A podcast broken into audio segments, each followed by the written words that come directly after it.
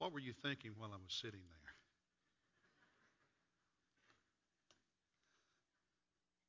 there? How much time do you think elapsed? Any guesses? Three minutes? What did it feel like? It was exactly 60 seconds. One minute. And uh, some of you probably thought, what's he doing? He lost his mind? Um, how did you feel? Was it kind of awkward? Huh? For some of you? Yeah, a little bit? You know, we have that saying that silence is golden. The truth is, there are times when it's not. What you just experienced for most of you was the opposite of the, one of those moments when silence is, is, is golden, correct? I mean, there are golden moments of silence. Now, a grandparent, and uh, we love it when the kids come, when the grandkids come, when that little redhead comes up after you know being away for a while and, and gives us that hug and said, "I missed you," and gives me that big hug. You know, beautiful moments. But I have to tell you, after a few days or a week or two weeks, when they leave, and it's just Monisa and me, we sit down and there's just silence. Oh, that's golden. Can I get a witness? Yeah. There, there, are, there are moments when silence is just it's beautiful, it's golden, it really it really is. But there are other times when it's uh, awkward. Research tells us that uh, people want more uh, downtime, more quiet, more silence in their lives. In fact, research tells us people need more of it. But it's not always comfortable. There's, I didn't know this until recently, but there's actually uh, across the country uh, a few what's called uh, anechoic chambers. It's, it's, these rooms with panels and stuff that absorb all the sounds and all the waves, and, and it's 99.8% uh, effective. And when, when you're in that room and it's closed and you're, you're sitting down in a chair, all sound except the sounds your body makes are gone.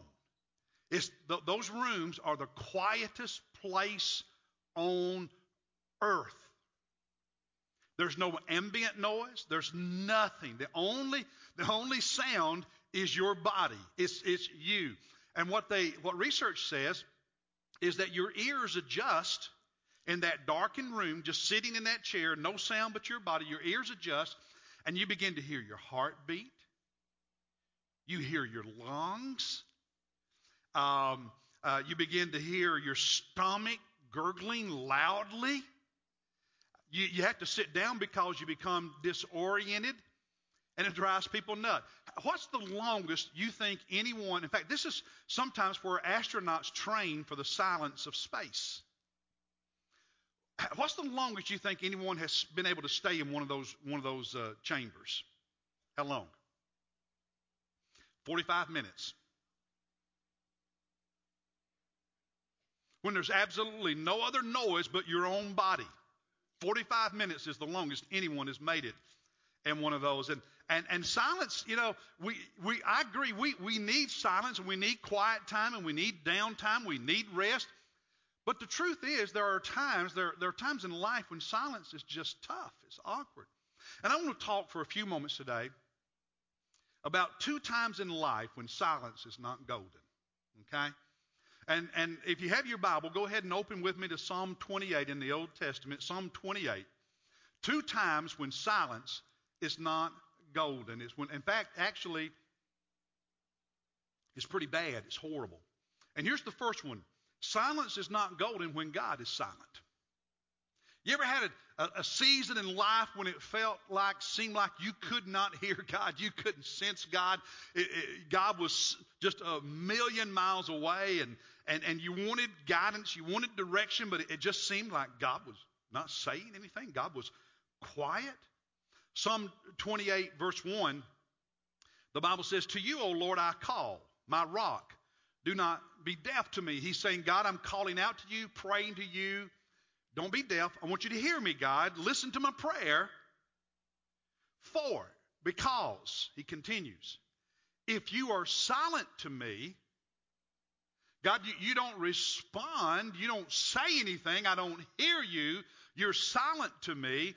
I will become like those who go down to the pit. He said, God, when I don't hear you, when there's not communication between us, it's, it's like I'm the living dead. It's like I'm someone who's been buried in God. There's, there's nothing. I, I, I'm a walking zombie, if you will. That, that's what it's like, God, when I can't hear you.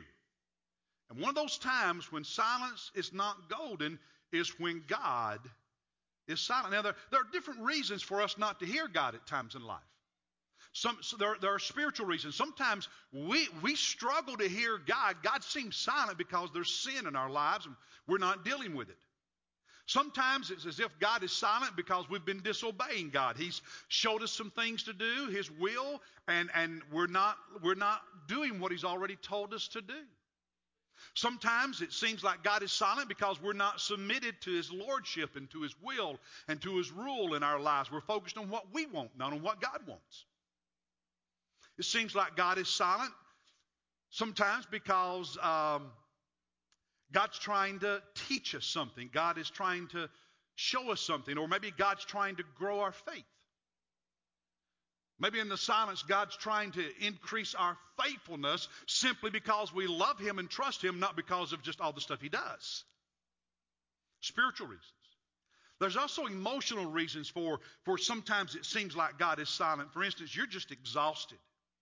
You're drained. You're beat down. Life has just taken from you everything you have to give, and you need to get away, rest, and renew physically so you can renew emotionally. That's, that, that was Elijah's experience in the Old Testament.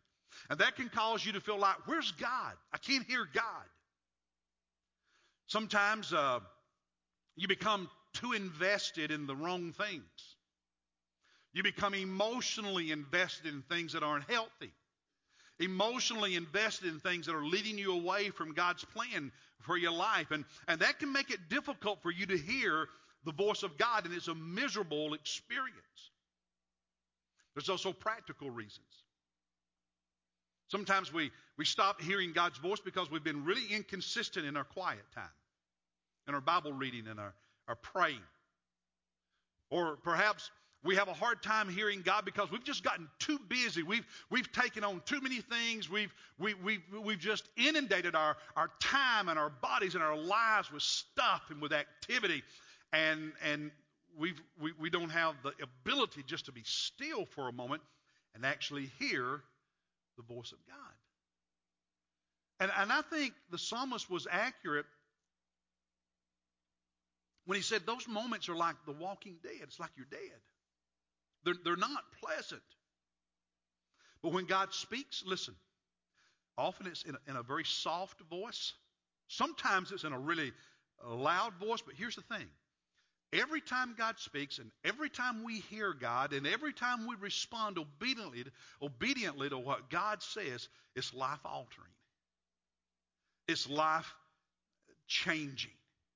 In Psalm 29, God's voice is described with some beautiful, powerful uh, pictures or symbols. Uh, that, that chapter says that God's voice is like thunder on the water. Says God's voice is powerful. It's, that, that God's voice is, is so powerful that it can break the trees, it can create a flame of fire, that it shakes the wilderness and, and strips the forest bare like a tornado blows through and just, just strips everything away. When God speaks, whether it's in a soft voice or a loud voice, we hear him and we respond obediently and in faith. Things always change. Let me, let me illustrate it in my own life for a moment. Know, we recently celebrated my 30th anniversary, and thank you for uh, everything you did for me and uh, Monisa. It's been a great 30 years here as your pastor. But I, I, rem- I, I want to share with you why I came to First Baptist Rock Hill 30 years ago. I was a 29 year old pastor in Sumter, and the committee and I had been talking for a few months, and, and uh, I was hesitant. There were great people in this church, and I, I knew it had great potential, but I also knew there would be great challenges uh, transitioning the church and some pain involved, and, and what those were is irrelevant. And I was hesitant. And I wasn't sure God wanted me to pastor this church. What I did know was that God wanted me to come for the trial weekend. And that's that's kind of odd. You know, God wants you, you know, come and preach as a, in, in lieu of a call, but I'm not certain God wants me to go as pastor. So I took that one step of faith. I was going to preach on Sunday morning, first Sunday in November, 1987. But the Saturday before, we had a reception downtown, and, and some of you, some of you will remember the, the campus downtown and the fellowship room. We had a reception that Saturday afternoon. Was people coming through and speaking to me, and I don't remember a lot about it other other than uh, you know it was in that room, and it wasn't anything that anyone said, but there was a moment. And some of you will think this is strange, but this has happened to me twice in my life, and each time it's been life altering. During that that reception, during that receiving line, there was a moment. There was just that brief moment when in my head, not my heart, in my head, I heard God speak audibly to me. Now, there have been many times, just like for all of us, we feel impressions from God, right? The sense of God's leading. That's not what this was. There was an audible voice in my head, and God spoke to me that day. And through all the ups and downs of life, all the ups and downs of ministry, the ups and downs of three decades, that voice from God is why I'm here. And when you hear God, whether it's in a loud voice like that or a very soft one as you're reading Scripture and He's just impressing upon you things that He wants you to do, when you hear God speaking, however He speaks, it changes lives. So, what do you do? What do you do when it feels like God's not talking? What do you do when it seems as though God is silent? Let me share some things with you. If you've got a place to write these down, do so. First thing I would encourage you to do when it feels like God is silent is to, to look in the mirror and ask God to help you see is there sin in your life? Sin that you need to confess, that you need to forsake, sin that you need to apologize for or make restitution for, sin you need to deal with because that, that becomes a barrier between you and God's voice. Secondly, spend more time reading God's Word. Third, spend more time uh, praying. But not just praying anyway, I want to encourage you to pray Scripture. To get into the scripture, do what I call scriptural meditation. You're reading scripture and you take a verse, you take a phrase, you take a word in that verse and you meditate on it, you reflect on it, you think about it, you ask God to speak to you. And then whatever He says to you, whatever He prompts you, you answer Him. And your prayers suddenly, rather than you praying always what you think and what you want and what's on your mind, because we can get in a tunnel, okay? When you start praying scripture, it becomes a dialogue and you're answering God. And suddenly you begin praying about things God wants you to talk about. Not just what you want to talk about. And there is something freeing in that, something spiritually profound and powerful in that. So learn to pray scripture. You'll pray about things you would otherwise never pray about. Journal. Now, some of you love to journal, others of you hate to write anything. But uh, sit down and write out some prayers, write out your thoughts. Just, just talk to God on paper. Listen to others. Which others? Godly others. Okay? And, and listen to them as, as they talk about what God's doing in their life. Because when you hear about what God is doing in another person's life, all of a sudden you might find inspiration and direction and hope and help for your own life. See, you're getting outside yourself. You're opening yourself up to, to, to hear the voice of God in all these different ways rather than just always focusing on yourself and being internal, so to speak. Listen to worship music. Online, CDs, however you want to do it. Listen to some worship music. Fill your mind and thoughts with godly things. Listen to some sermons be quiet and just get away and wait on God. Rest, retreat. And two more things when it feels like God's not speaking. Because sometimes when we're not hearing God, we think we have to go out and change everything, shake it all up, right? And uh, sometimes that's the worst thing you can do. Because when you're making a lot of changes without clear direction from God, often you're going to make wrong changes. So when you're struggling to hear the voice of God, be faithful, be consistent. Don't give up, don't quit, don't stop. And search your heart and ask the question is it fully surrendered to whatever God might say to me? So, the first silence that really isn't golden is, is when God is silent. Because hearing the voice of God through His Word, as the Holy Spirit makes it live within us, as He gives us direction for life, it's life changing. But there's a second silence that is not golden. The first one is when God is silent, the second one is when you and I are silent. When you and I are silent, there's nothing golden about that. If you have your Bible, I want you to open it with me to Ezekiel chapter 3, and uh, I, I, think I've got the words on the screen for you as, as, as well. But uh, Ezekiel chapter 3, yeah, there they are. Look with me at verse, uh, verse 18. Let's just read this for a moment. Verse 18. Now, God is speaking. And he says, When I say to the wicked, to, to those who are lost, you will surely die, and you, now us, okay? Those of us who know him, do not warn him or speak out to warn the wicked from his wicked way that he may live. That wicked man, that lost person, will die in his iniquity, in his sin, but his blood I will require at your hand. Now, a couple things about that verse. Look at the next slide on the screen. The condition, the reality of those who are without Christ, those who are lost, the, the, the wicked, they'll die. And when they die, they die in their sin. They do not die forgiven. They, they do not die cleansed. They do, they do not die guilt free. They die in their sin with all the consequences of sin still attached to them. That's their reality. That's why evangelism matters. That's why relationship with Christ matters. But that's their reality. Now, what about our reality? Those of us who are followers of Christ. Well, let's look at the next slide.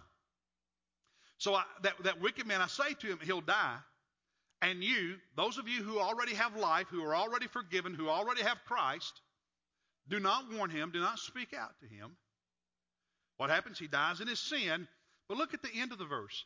His blood I will require at your hand. Now, I'll be honest, I don't fully understand what that means. But I do take it that God is saying it is a serious matter for believers, for followers of Christ, to be quiet when it comes to Jesus. When it comes to salvation, when it comes to witnessing, when it comes to inviting, when it comes to evangelism. That God says, yes, the reality of the lost is they are lost and they will die in their sin. But as my people, there's a judgment for you if you fail to speak, if you remain silent. This is another time when silence is not golden, when in reality it is horrible, it is dangerous, it is serious. Now look at the next verse, verse 19. He said, Yet, if you have warned him, and then he dies in his sin because he doesn't turn, he doesn't repent, doesn't believe, he'll still die in his sin, but you have what? What church? It's like you have a life vest, you're on a boat, someone's in the water drowning, and, and you can throw them the life vest. God says, if you don't throw them the life vest, I hold you accountable for their drowning. They'll still drown, but I'm not going to let you go scot free for doing nothing. If you throw the life vest and they still drown. You did what you could. But you've got to throw the life vest. Being silent in this lost world. Being silent in this in, in, in this hurting culture. Not inviting people to, to church and to our Sunday school parties and our special activities. Not, not, not praying for people who are lost and not sharing our story, our testimony of what God's done in our life. Being silent, being, being, being quiet, God says, is a, a serious, serious thing. Last night, maybe you've had nights uh, like this. I just couldn't sleep. I, I bet I didn't sleep more than an hour or so last night. Any of y'all ever have a night like where you just can't sleep? No matter what, nothing wrong. You just can't go to sleep. Maybe I had too much tea or something. I don't know what it was, but uh, uh, anyway, I, was thinking. I got to thinking about this sermon and and uh, this part of the sermon, and you know, and, and my growing up in a non-Christian family, being saved as a teenager, and and so about about uh, ten till four this morning, I got up and went down to the kitchen and just started uh, making some notes.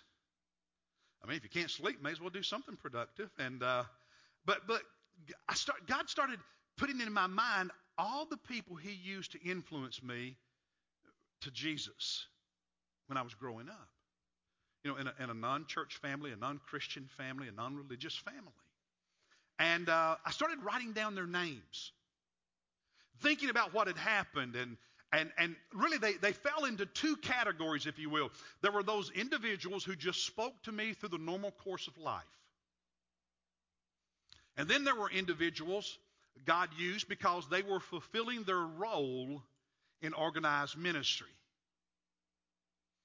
And uh, those who just spoke to me through the, through the normal course of life, of course, most of you know about my uncle and, and, and my, my aunt, Don and Bunny Jean, who were in Detroit and we were living in Kentucky, and every single time they visited us, they would talk to me about Jesus. And on Sunday, they would go to church. Huge impression on me as a lost kid. But there was also Norma Jean.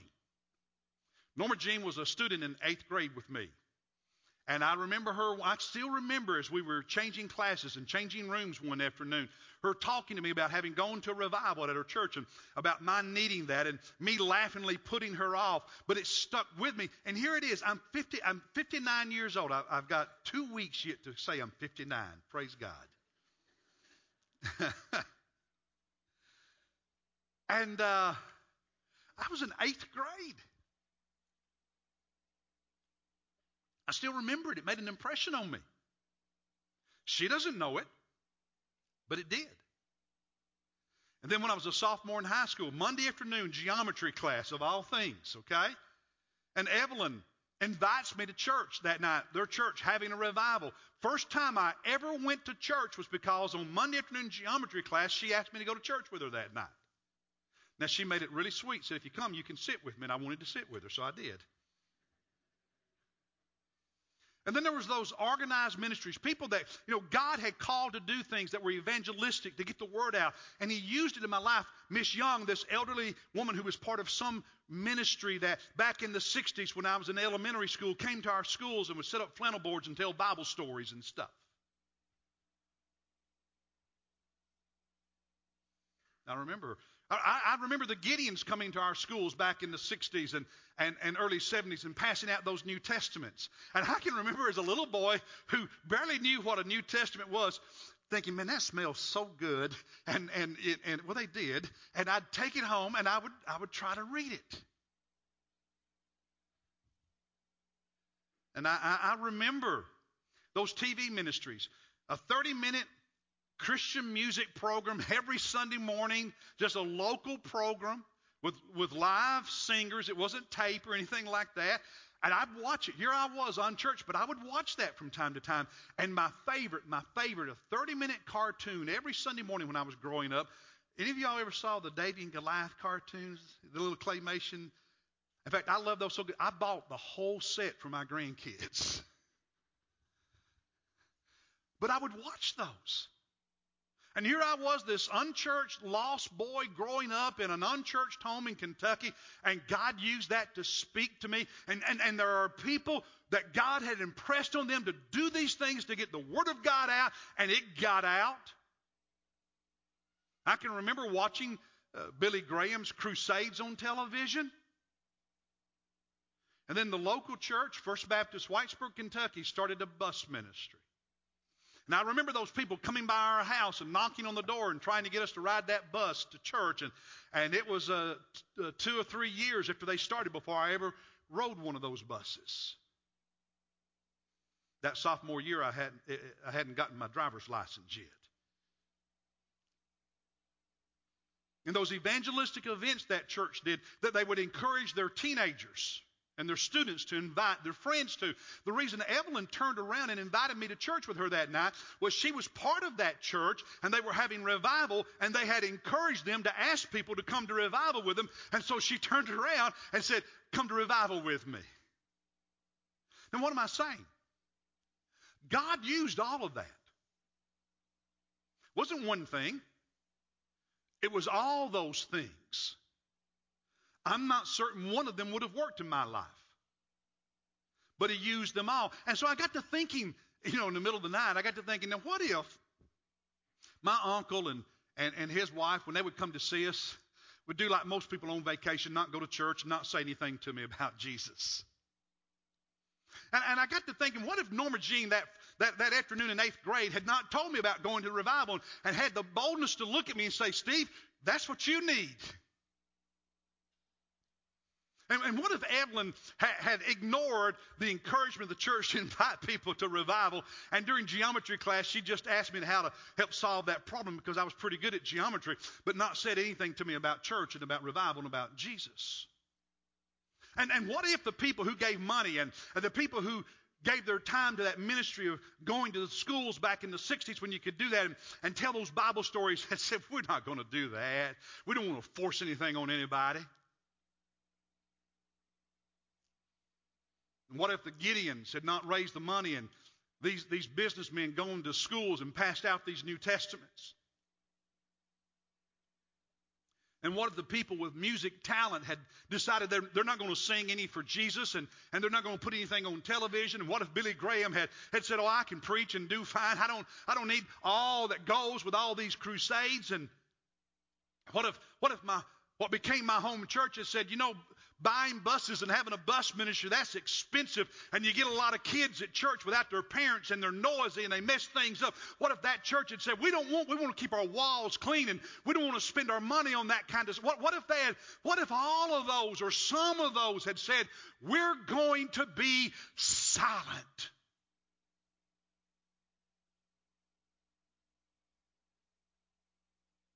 I thank God they were not silent.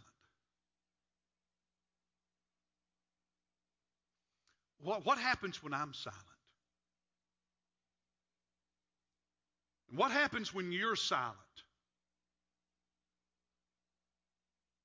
What happens? Hey, brothers and sisters, what happens when we speak up?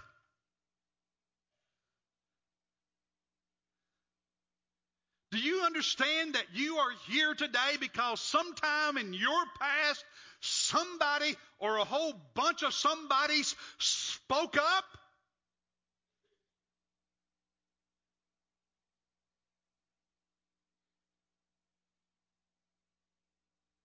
It's time for us to start talking, to start speaking up. Let me, let me wrap, it, wrap this up. I, uh, I'm going to preach a series of sermons next month called Living Successfully. Now, I, got to tell you, this is going to be a different type series than I normally do. It's different, not going to be a, a traditional sermon. For, for 29 years, I've been doing a quarterly business luncheon. We'll have 250 or more uh, people in here for each of those, and most of them don't go to church here. It's an outreach opportunity. It's not a discipleship event, it's an outreach opportunity, a connection, connection opportunity. And um, I, I, I do about a 20 minute message at those because of getting them out and back to work. Sundays will be a little bit longer than 20 minutes. But, but here's how I describe those messages a practical presentation from a biblical perspective on a relevant topic. Did you get that? A practical presentation from a biblical perspective on a relevant topic. For about two years, I've sensed God telling me to preach a series of messages on Sundays similar to what I do at the business luncheons. That's what I'm going to do starting next Sunday. Practical, biblical, relevant about living successfully. Great opportunity to invite people, people who are unchurched, the D church, those who you know, gave up on church, those who are searching and struggling. When you leave today at the exits, the ushers are going to give everybody here one of these invite cards. It's the size of a business, size of a business card. If you want more than one, you can have more than one, but everybody's going to get one. And I want you this week to invite someone. Now listen. I said it's not going to be traditional sermons. It's going to be biblical, but it's not going to be a traditional sermon. And I hope some of you don't get upset about that, but instead support what we're trying to do to reach people, get excited about it, pray for it, and invite people, and help us be a New Testament church that not only loves God and loves His Word, but loves lost people.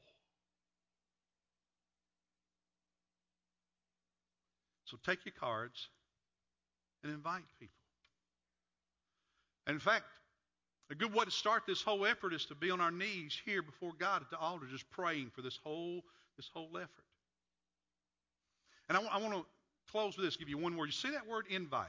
I want you to turn to your neighbor and say invite. Go ahead, do it right now. Turn to your neighbor and say invite. Do it again. Invite. Come on, come on, come on, come on. Now turn to your neighbor and say, I will. Come on, you can do better. I will. Now say, I will invite. Come on, say it to your neighbor. I will invite. Now I want you to stand up. Go ahead and stand up right now all over the room. Everybody standing? Everybody standing? I want you to look up. Just look up and just imagine you're looking up to the heavens, you're looking up to glory, you're looking up to God. And I want you to say to God, God, I will invite. Go ahead right now. God, I will. Go ahead, say it. God, I will, I will, I will invite. Listen, it's, it's, it's heart wrenching. It's heart wrenching when God's quiet,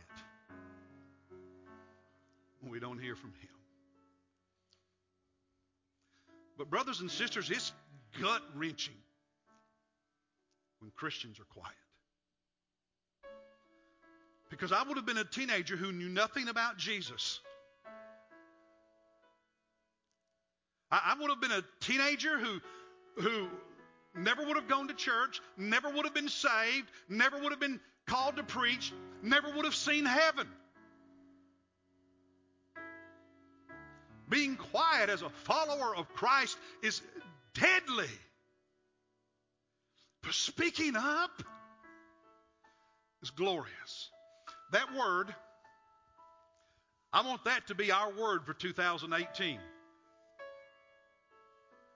I want you to own that as a word for your heart, soul, and life as a part of this family of faith for 2018. And you're going to invite.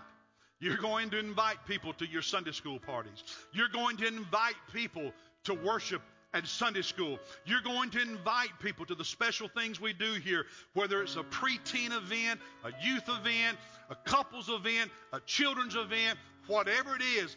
That is our word this next year because God, listen, God wants to talk to us and God wants to talk to the lost and God wants us talking. 2018 is not going to be a year of silence. Can I get an amen on that? Let it be a year where we speak up, where we invite, because that's what followers of Christ do and lives are always changed. So, pastors are here. We're going to sing. Make your way to the altar and pray at the altar for this coming year and for people to be saved. That, that many, many, many people will say yes to those invitations. Many people will, be, will come to Christ. And this morning, we're inviting you to also join this church. Say, this is where God wants me to plant my life and serve Him and grow inviting you to come and give your heart and life to Jesus and be forgiven and be saved, receive Him as your Lord and Savior.